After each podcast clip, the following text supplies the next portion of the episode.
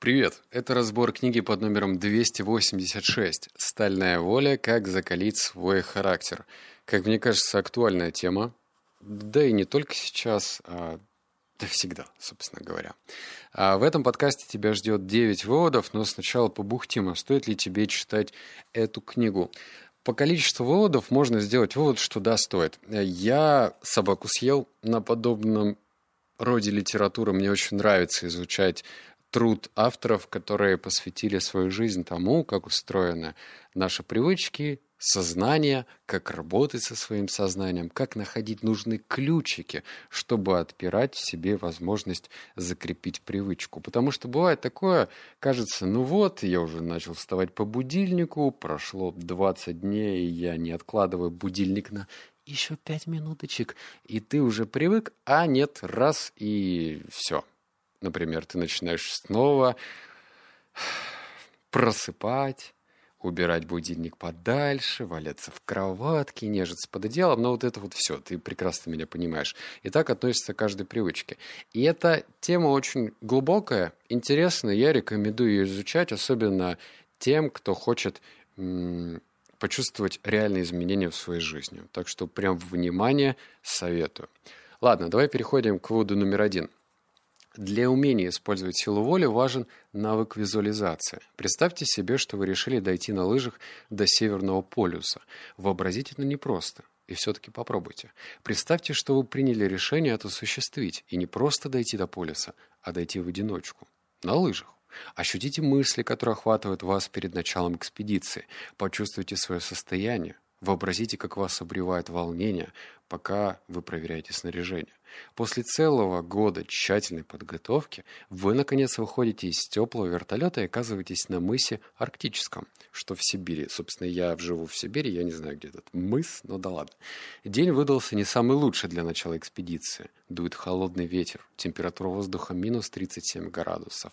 Скоро стемнеет. С холма, на котором вы стоите, из-за метели почти ничего не видно, но с вертолета удалось разглядеть э, полынью, полынью, ну ладно, полынью шириной два километра, а значит, ветер отогнал от берега лед, по которому вам предстоит идти. И вы вскоре окажетесь один-одинешенек в самом недружелюбном и холодном месте на свете.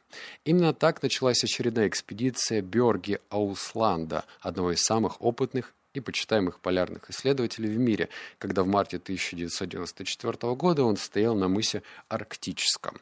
Ему предстояло в одиночку идти к Северному полюсу. Когда мне было два года, этот уже мужичок стоял на мысе, да уж. Ладно, этот вывод весьма практичный, как мне кажется, и хоть затея у этого исследователя была очень серьезная, пройти в одиночку какой-то очень холодный мыс, но все же наши обыденные, сложные, вредные привычки тоже поддаются визуализ... визуализации. Например, ты куришь сигаретки. Вот очень тебе нравится свой маленький грешок. Что ж такого-то после рабочего дня затянуться и подумать о том, как все плохо, и может стать хорошо. Я не знаю, о чем думают курильщики. Ладно, это уж я сфантазировал.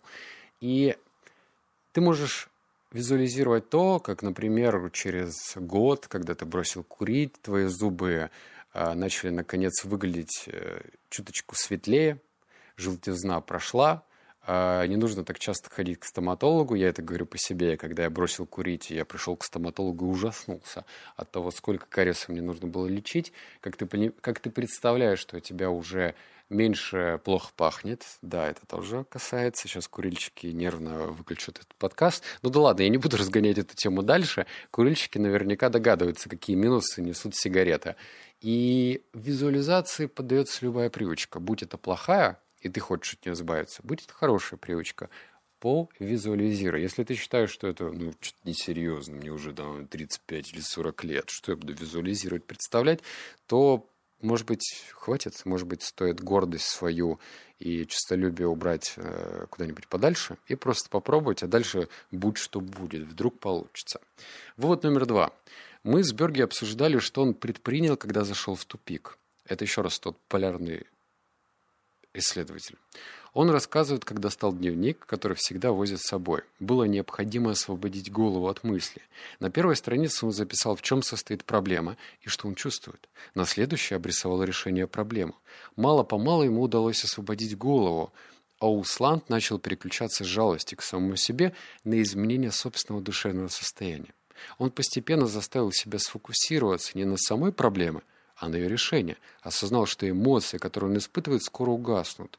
Аусланд сделал осознанный выбор и знал, почему он там находится и что у него есть потенциал для успешной экспедиции. Но в тот момент он не был до конца уверен, как именно ему удастся выполнить задуманное. Таких экспедиций раньше не предпринималось, поэтому у Берге не было примеров решения проблем. Он принял решение не сдаваться. Так начинаются все курсы и тренинги. Просто не сдавайся. И Берге успешно завершил экспедицию за пятьдесят два с половиной дня. В полном одиночестве и без пополнения запасов.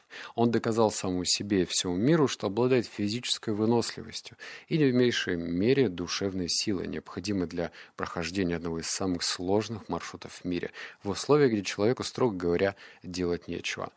Можно ли сказать, что дневник является универсальным оружием? Наверное, да. Знаешь почему? Я уже... раз, наверное, двадцать за свою читательскую карьеру, если ее так можно назвать, встречал советы на тему того, что нужно использовать дневник. Причем дневник не по назначению. Некоторые говорят, что дневник нужен для того, чтобы выплескивать какой-то негатив, да, и работать с ним как своеобразную форму психотерапии. Другие говорят, что нужно выписывать цели, и в момент, когда ты их пишешь, ты начинаешь как бы разгонять эту тему и находить другие подцели или какой-то, какую-то возможность подступи, подступиться к ним, потому что бывает, кажется, цель такая громадная, большая, и с чего начать, и дневник помогает. А здесь автор говорит о том, что если... тебе что-то кажется невыполнимым, то будь добр, возьми дневничок, возьми ручку и попробуй написать, что ты сейчас в данном случае испытываешь. И когда ты эти эмоции достанешь из себя, то ты с холодной головой сможешь действовать. Поэтому вывод даже очень практичный. Вывод третий. Искушениям нет конца. Именно поэтому нужно уметь говорить «нет». Многие боятся упустить какую-нибудь возможность и не смеют отказаться от нее. Мы нередко ощущаем навязанные нам извне потребности как свои собственные. И это вполне нормально. Согласно исследованиям, человек подвергается тем или иным соблазнам три-четыре раза в день. Мы часто смешиваем понятия «хотеть» и достигать. И нам кажется, что сила воли прежде всего требуется в сложных ситуациях. Однако на деле большинство из нас расходует свою силу воли на воздержание от ежедневных соблазнов. Как сказал Оскар Уайльд, я могу стоять против всего, кроме соблазна. Практический совет. Что нужно сделать, если ты тяготеешь к сладкому? Возьми свои вкусняшечки, отдай э, своему соседу. Просто кивни ему головой, ничего не говори. Отдай ему свои конфетки, э, что там, печеньки, что у тебя там спрятано в загашнике. В общем, все это отдай. Это элементарная вещь, потому что не стоит, знаешь, кичиться тем, что вот, наверняка у некоторых людей сила воли сотого уровня, а у тебя всего четырнадцатого. Это так не работает. У каждого из нас есть своя уникальная сила воли. Не стоит ее э, каким-то уровнем, да, обозначать, потому что... в разных условиях эта сила воли тоже будет работать по-разному. Скажем, если ты э, в окружении не очень приятных и полезных для тебя людей все время отказываешь им, что нет, не пойду я сигаретки курить, да нет, сегодня мы не пойдем в бар, уже смотри, два отказа нет, уже повлияли на твою силу воли. И уже когда ты приходишь домой, решил для себя не смотреть больше сериалы, у тебя уже сила воли на исходе. А значит, тебе сложнее противостоять этим сериальчикам. Кстати, что-то я про сериалы заладил. У меня был один период, когда я говорил, что сериалы зло. И я тут не то что сам подсел на сериалы. Я часто летаю в самолетах. И, например, до Москвы мне лететь четыре часа. Читать четыре часа подряд я не могу, у меня глаз начинает лопаться, поэтому я читаю где-то полтора, ну, может быть, максимум два часа. А остальное время я смотрел раньше какие-то легендарные фильмы, которые тебе нужно посмотреть. Ну, знаешь, вот этот список фильмы, которые нужно увидеть. А потом я нашел для себя сериал «Миллиарды». Он про предпринимательство, про инвестиции. Ну, в общем, мне интересно, так что э, я смотрю только это в самолетах и даже не чувствую, что это какая-то зависимость. Только в самолетах, в свободное время, когда я дома, я сериал не смотрю. Поэтому все субъективно. Вот. Вывод номер четыре. Когда решение принято, вы можете приступить к мобилизации силы воли. Это означает, что вы должны. Вот сейчас я зачитаю, что мы с тобой должны. Это прям практическая часть. Я буду заострять внимание на каждом пункте. Первое.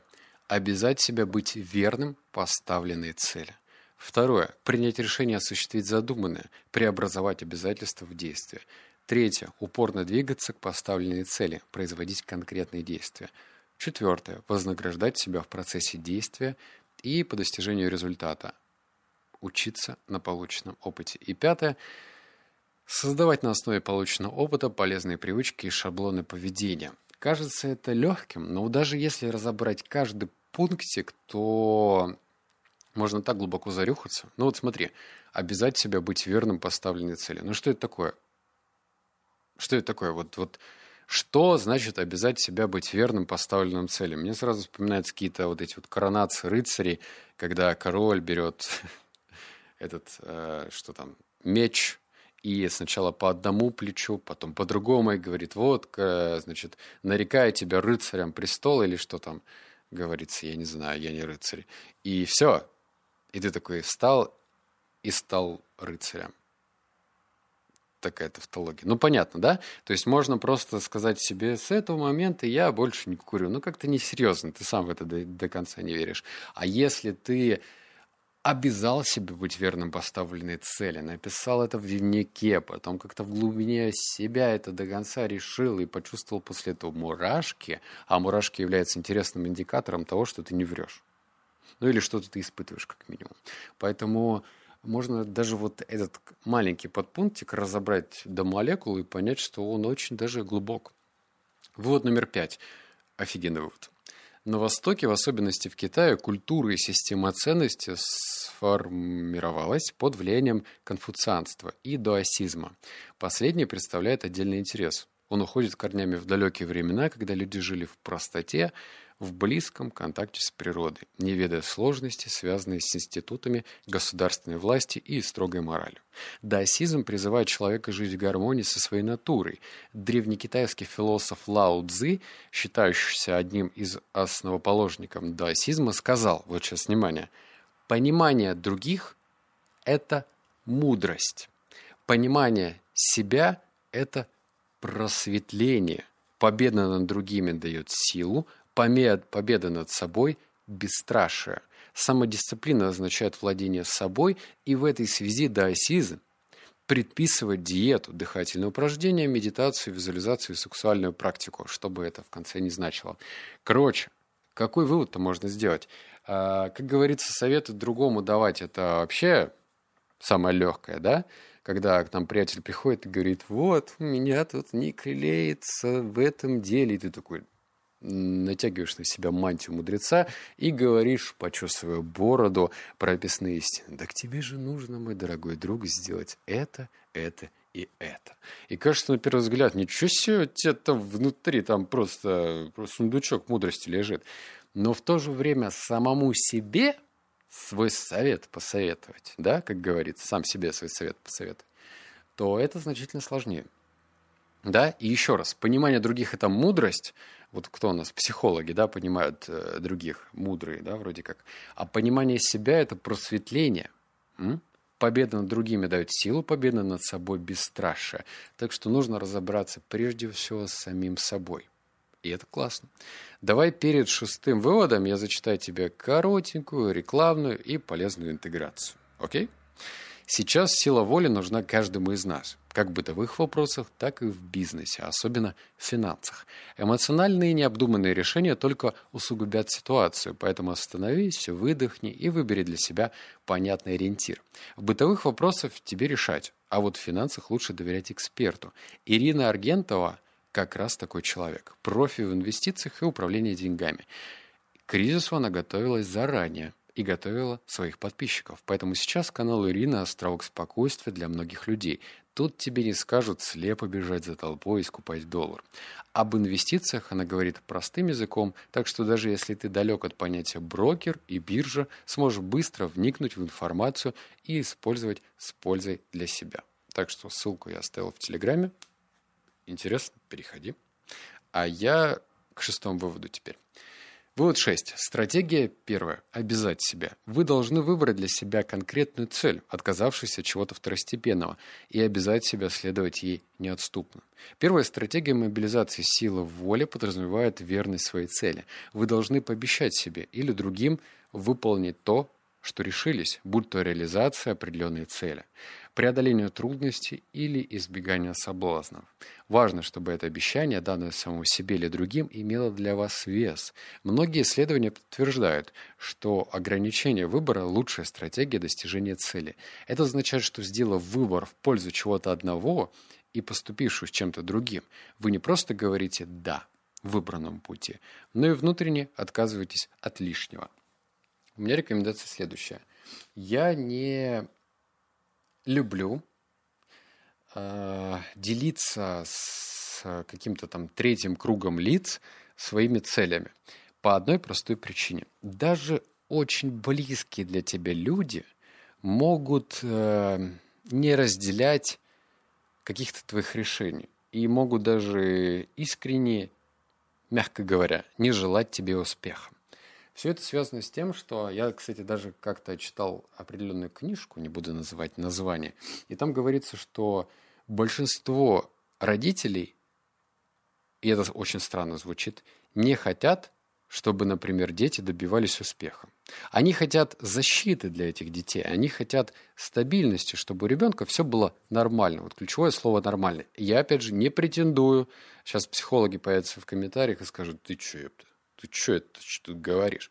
Вот слушайте, психологи, я не претендую, я просто вам цитирую, да, информацию, что не все родители готовы вот так вот э, до конца э, верить в своего ребенка и желать ему каких-то грандиозных успехов. Стабильности, чтобы все было нормально, это да, это проще. А вот чего-то грандиозного, это нет. Поэтому мой совет, если ты хочешь придать вес своему решению, то прежде всего тебе нужно обсудить его с самим собой, со своим самым любимым для себя человеком. М? Обсуди. Вывод номер семь. В зависимости от того, насколько сложна задача, велики предстоящие трудности и соблазны, можно выделить три тактики мобилизации силы воли. Вот тут внимание. Создание эмоциональной связи со своим обязательством, визуализация препятствий и решительный переход от мысли к действию. Как мы уже знаем, чтобы создать эмоциональную связь с тем, к чему вы себя обязали, нужно осознать важность вашего замысла. Попробуйте представить себе, что вы будете ощущать, одержав победу, чувство контроля над собой и ситуацией. На какое бы ни э, не было дело, не решились, у вас непременно должна быть с ним связь на уровне чувств, ведь нами движут именно чувства. И мы делаем многое, чтобы испытывать положительные эмоции. Мы хотим, чтобы нам было комфортно, чтобы нас ценили, любили, уважали, чтобы признавали наши заслуги и восхищались нами. Вот такой вот звоночек к тщеславию. Уж очень хочется, чтобы нас уважали, любили, ценили и говорили, какой мы молодец. Хорошо ли это? Да фиг его знает, такова уж человеческая природа. И значит, нужно не скрывать это, потому что некоторые люди говорят: да вот мне до фени, что там про меня подумают, буду делать, что хочу. Правда ли это? Тоже не знаю. Нужно же разбираться в каждом из нас очень глубоко. И некоторые люди себя обнаруживают в сорок лет и думают: да как я так жил-то до этого? Вот оказывается, что я люблю это, а мне все эти другие сорок лет казалось, что я люблю совершенно другие вещи. Так что нужно просто разбираться с самим собой. Вывод номер восемь. Негачу... Негативные чувства на пути. Я больше не могу. Это слишком тяжело. Мне это не по силам. И зачем мне это нужно? Или... на этот раз я вполне могу позволить себе расслабиться, ведь я заслужил. Как мы уже говорили, в вашем мозге одновременно происходят различные процессы. Ваша умственная деятельность представляет собой поток мыслей, чувств и телесных сигналов. Эти процессы конкурируют между собой, пытаясь занять главенствующее положение в вашем сознании. Сильные чувства и мысли берут верх над слабыми. Существует четыре эффективных метода воздействия на умственные процессы. Во-первых, вы можете мобилизировать необходимый ресурс, то есть намеренно вызвать желаемую мысль или чувство. Во-вторых, усилить уже активные мысль или чувство. И в-третьих, отвлечься от мысли или чувства. И в-четвертых, принять свои мысли и чувства. Вот эти вот советики в конце получились сумбурные. Наверное, мне нужно их перечитать. Короче, если ты чувствуешь что-то вот прям негативное, тебя тревожит. Например, тебя тревожит то, что тебя могут уволить, сократить. Кстати, актуальненько, да? Что нужно сделать? Во-первых, вы можете мобилизировать необходимый ресурс, то есть намеренно вызвать желаемую мысль или чувство. Ну, например, ты вызываешь себе чувство, что ты эксперт, что ты уверен в своих силах, что у тебя хорошие навыки, что даже если в крайнем случае тебя уволят, ты вообще тертый калач, да? Во-вторых, усилить уже активную мысль или чувство. То есть ты прям усиливаешь, ты говоришь, что ты, ох, какой молодец, у тебя вот за плечами такие результаты, а значит, все круто. В-третьих, отвлечься от мысли или чувства. Например, ты отвлекаешься на то, что совсем скоро, тут лето наступит, а значит, можно будет выбираться на море и проводить время с семьей больше. Да?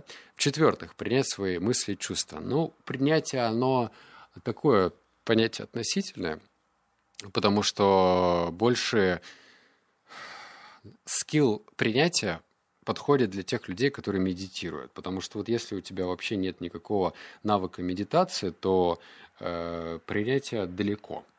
Ну, потому что э, весь процесс медитации – это по факту принятие своих мыслей. То есть ты не блокируешь их, ой, какой я не молодец, мне так много мыслей приходит, такой хаос в голове. А ты говоришь, хорошо, окей, в моей голове хаос, много мыслей. То есть это принятие. Если ты не медитируешь, то тебе э, прочувствовать, что такое понятие принятия, будет сложно. Все, мне надо рэп записывать теперь уже.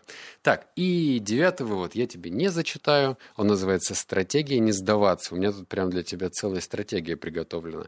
Так что сделка, сделка века. Хочешь эту стратегию получить? Набираем пятьсот комментариев под телеграм-постом. И я там же поделюсь с тобой этой стратегией совершенно бесплатно. Как будто бы я когда-то брал деньги за это. Что, надо деньги, что ли, брать за это? Или пятьсот комментариев? Все? Давай набираем пятьсот комментариев, если тебе это интересно. Потому что если не интересно, значит, ну, не буду ничего. Ничего не буду делать. Все, договорились. Пожимаю твою руку. Вытяни руку. Вытяни. И... Все? Все, пожал руку. Крепкое рукопожатие. Все хорошо. Договорились? пятьсот комментариев. Обнял, поцеловал, заплакал. Услышимся с тобой в следующем подкасте. Пока.